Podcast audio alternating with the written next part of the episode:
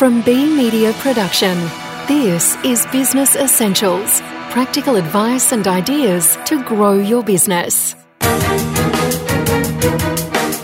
Basically, we are living in a world of accelerating change, you know, with technology, disruption across society, education, and many aspects of our lives. Uber comes along it would not have been that complicated for the taxi industry anywhere to say to a bunch of geeks, make us the same model, we want it in every taxi, and they could have competed with them. That's business author and advisor Alan Hargreaves and Andrew Hutchinson of business management firm Alchemy, and their warnings on not letting yourself get beaten by disruption. Welcome to episode 17 of Business Essentials podcast, brought to you with the support of chartered accountants and business advisors Cummings Flavel McCormack. I'm Peter Letts. This episode, we take a close look at the innovation game and how no business or industry is immune to disruption these days. Alan Hargreaves has written a book on how to respond to disruptive forces. It's called Management Reboot 52 Ideas to Make Things Happen, and you'll hear some of those ideas from his book a little later. But first, if you don't innovate and keep innovating, then your business will be left behind as other more sprightly companies overtake you. We've heard that before, along with warnings that unless we change, we probably won't survive. It's exhausting just thinking about it, and for some, the temptation is to sweep the problem under the table and carry on as usual. But that would be foolish, according to Andrew Hutchinson of business management firm Alchemy, which has helped many companies address the challenges of change and to thrive. So, what advice can Andrew offer us? Well, plenty, including what not to do, which we'll hear more about shortly. First, why do we need to lift our innovation game? And why now? Andrew Hutchinson's talking to Heather Dawson.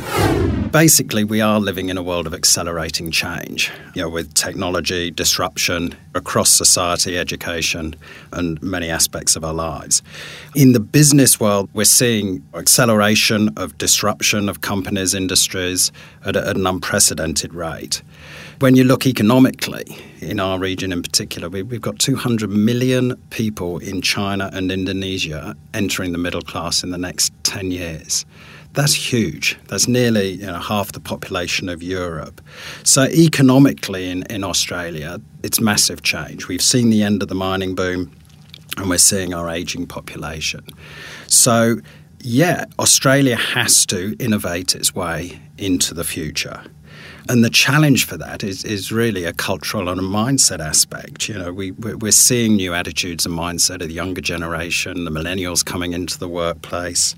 They are connected and intuitively collaborating, you know, which is a very different way of operating. But the real challenge and the real driver, which I believe is driving the government's agenda, is best illustrated by some recent research by CEDA, the Committee for Economic Development of Australia where they state that within 10 to 15 years, 40% of Australian jobs are at risk, a moderate or high likelihood of disappearing due to technological advancements. So, really, innovation now, to a large extent, it's about jobs. It's actually creating new jobs, new industries, new culture, new mindsets, and moving things forward. The thing is, innovation means different things to different people. So, Andrew, what do you mean by innovation? There are different definitions. For me, the, the driving quality of innovation is that it's new, it meets real needs, it adds value, and most importantly, the marketplace wants it. But what's important is, and part of the confusion, it's not just about new products and services, it's not just about ideas and inventions.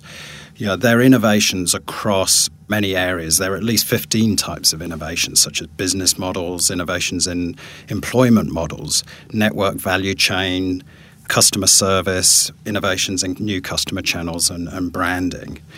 And the confusion in particular about new ideas and inventions and, and, the way I distinguish innovation is that new ideas and inventions can sit in people's minds and sit on the company's shelf. The thing that makes those new inventions, new ideas, innovations is they're actually taken up and monetized in the marketplace. As Barack Obama says, innovations are the new things that make our lives better. Well, it's generally said that smaller businesses, smaller companies are far more innovative than their larger counterparts. Is that true in your experience? And if it is, why is that so? In general, yes, it is true, but it's not all bad. And I think it is important to point out that there are many large companies that are good at innovation. Um, we've seen driverless trucks in our minds, electronic check in recently, mobile check ins at airports. You know, they've all made products competitive advantage, etc., for those companies. The key thing, though, to a large extent is that larger companies innovate in their existing core business, and innovation is focused around efficiency and productivity and competitiveness. But if we look at smaller businesses, generally speaking, they are more agile. They can move quickly, they're very connected to the customers, and they're more willing to take risks. In fact, most small companies and certainly startups talk opportunity, they don't even talk risk. The major obstacle for smaller companies is their limited resources. So they collaborate and partner with others in order to create or annex resources to get their innovations to the market. By contrast, big business tends to be more cumbersome, slower, less willing to take risks. They talk more about markets than relating to customers and focus very much on maximizing return. They do have the resources and assets, but they're looking to maximize the return on those resources and assets rather than deploying them in innovation and taking risks. So basically, the, the modern corporation is driven, as we all know, by short term gains, share market price, etc., and the management of avoidance of risk. The legal obligations of company directors, which the media jump on soon as anything's compromised, reinforces a focus really on, on good corporate governance and delivery of results rather than innovation. And what, what I notice in, in business at the moment is many companies are talking about disruption. They know that if they stand still, they're at risk, but they do struggle to encourage the exploration of new possibilities and convert innovations to the marketplace. It's often said that by the time accountants and lawyers explain why something can't happen, an entrepreneur's already made it happen.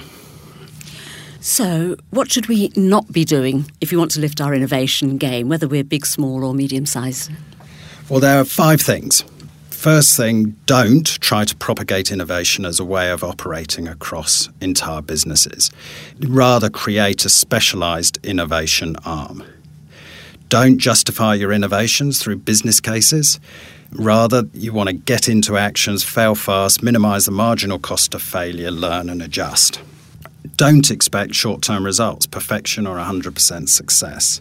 Rather, create the possibilities, choices, in effect, a portfolio or a pipeline of potential new businesses. Don't impose the necessary systems and structures too early. When you look at creativity, you want to encourage divergent thinking to create the opportunities and then, in time, convergent thinking to monetize them. Don't be precious about creating and controlling the innovations in house. Rather, with bigger businesses, connect with the ecology of innovation and collaborate with others. And that last point, Andrew, about collaboration, that really is important, isn't it, in the innovation game? Absolutely. Absolutely. We've seen in history ideas build on ideas, technology builds on technology. And in fact, if you look at the history of innovation in the human species, really, when humans started collecting and inhabiting or living in major cities, that's when there was a huge acceleration of innovation, you know, some three to 4,000 years ago. And we are so lucky in Australia with, with the likes of Melbourne, Sydney, you know, and Brisbane in terms of being hubs for innovation. Melbourne and Sydney are rated in the top 15 cities, in most innovative cities in the world, along with the likes of Tel Aviv and many US cities. So, in terms of ideas on ideas, technology and on technology, yes, connecting and collaborating is essential. Andrew Hutchinson. So, if you have been hit by new players coming into the market, sweeping the business rug from under your feet, what can you do? According to well known business author and advisor Alan Hargreaves, there are good and not so good ways to respond if it happens. He writes about such things in his latest book, Management Reboot 52 Ideas to Make Things Happen. Alan starts with the way most people respond, and it's not so good. Mostly they respond pretty badly. They tend to either freak out or think they have to do a lot of things, or they run and hide and say, No, we've always done it this way, we'll keep doing it this way. The taxi industry, for example, right? You know, Uber comes along with a very simple idea. This is not a complicated idea. It would not have been that complicated for the taxi industry anywhere to say to a bunch of geeks, make us the same model, we want it in every taxi, and they could have competed with them. Instead, it was run and hide behind a regulatory wall, try and get it banned, rather than roll with it. You see, some taxi drivers now have a, a little Uber membership as well, so they're picking up rides both ways. But the taxi industry probably could have done that. Instead, it said, no, this is the way we do it. And it was only a small part of their business they were changing. So, what's a better approach than the run and hide or panic? Well, as I say, they're both very extreme reactions. You're obviously not going to get anywhere if you run and hide. World's going to change around you. You're not going to go with it. Unfortunately, I also come across a lot of people who say, we've got to massively transform the entire company and turn it upside down. Corporate transformation is a huge job, usually ends in disaster. How many times do you hear people say, oh, we're having a great restructuring? Mostly you hear, oh, you know what they're doing now? And so I think we need to step back and, and, be a little bit underwhelmed, not start to run on this, and look at the things we can do step by step as we work through our business. You know, take a simple digitisation exercise like you might remember the decision journey, which was a, a, theory of like how someone finds your product, how they compare it, how they get to like it, how they finally transact, whether they'll ever transact with you again in the future, and whether you have a relationship with them over time. The so-called decision journey. Every little part of that. How do they find out about your product? Well if you're not on social media, you need to be. If you don't have a suitable website, you ought to get one. Um, how do they compare it? There are good ways to actually delve into social media programming to prove your product is the best one on the market. How do you transact? Have you got an app where they can buy things with one click? Have you simplified your business so that people can actually easily do business with you? Because most new startups, most of it is focused on how easy it is to do business with them.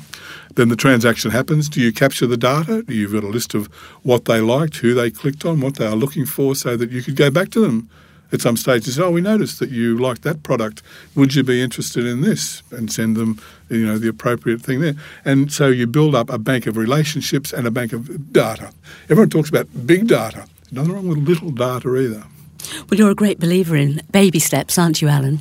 The only way to do everything, especially in times of change, because it goes back to what I've said before about risk you can't just decide you're going to bet the farm. You've got to put your toe in the water. But once you start to do one thing, if we go back to what I was just saying there, once you actually have a particular social media campaign, you'll start to think, oh, we might do another one slightly differently to capture that transaction. If we're going to make it easy for them to actually transact, we need one of these things what do you find? At the end of the year, you've digitised an entire stream of business. That is one step at a time. The great thing about one step at a time is once you've taken the first step, you're going to take the next one because it will suggest what the next step is.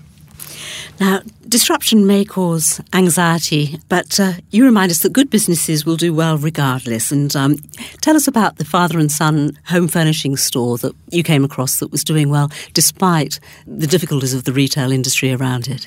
It was the one store in a mall that I was walking through that didn't look like it was in trouble. There was not a massive 50% discount sale sign on the window. The doors were wide open. It was beautifully laid out. You wanted to walk in there and buy everything that was in a particular setup because you could see it in your lounge room at home. As you walked in, you were welcomed. Uh, you weren't pressured. It was obvious that if you had a problem, you could ask them. Uh, it was a very open operation the pricing of the product there wasn't at a particularly steep discount. It wasn't overpriced. It was just sensibly priced. And so I, I talked to both of them about this, and, and, it's a father and son business. The son is great at presentation. He's great with people. He's a customer person. He lays out the store. He does a beautiful job. Dad He's an old time furniture salesman and he's interested in margin.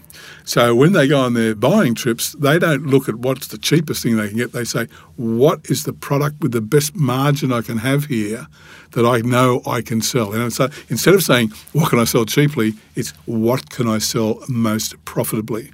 And of course, if you've got a lot of margin in your price, you can, when you're chatting to your customer, very happily say, Well, I could probably knock a few percent off here for you. But you're not saying to everyone who goes past, We're in trouble. It's a closing down sale. Come in and buy things cheap. And what do you think the lessons are for anybody else in business? Retail that- or not? I think those two things go together. It struck me the way that father and son represented two essential parts of a business. They're both mutually reinforcing. So, authentic engagement hones the product selection. They go back and they buy the right things because they're working with their customers. They know what the customer will pay for it. So, if you get both right, and you stand a good chance not only of making a sale, but also of actually making a profit. Alan Hargreaves. And that ends Business Essentials podcast, proudly brought to you with the support of chartered accountants and business advisors Cummings Flavel McCormack. We hope you've enjoyed episode 17. I'm Peter Letts. Thanks for listening. This Business Essentials podcast has been produced by B Media Production, building engagement and adding value through quality audio communication.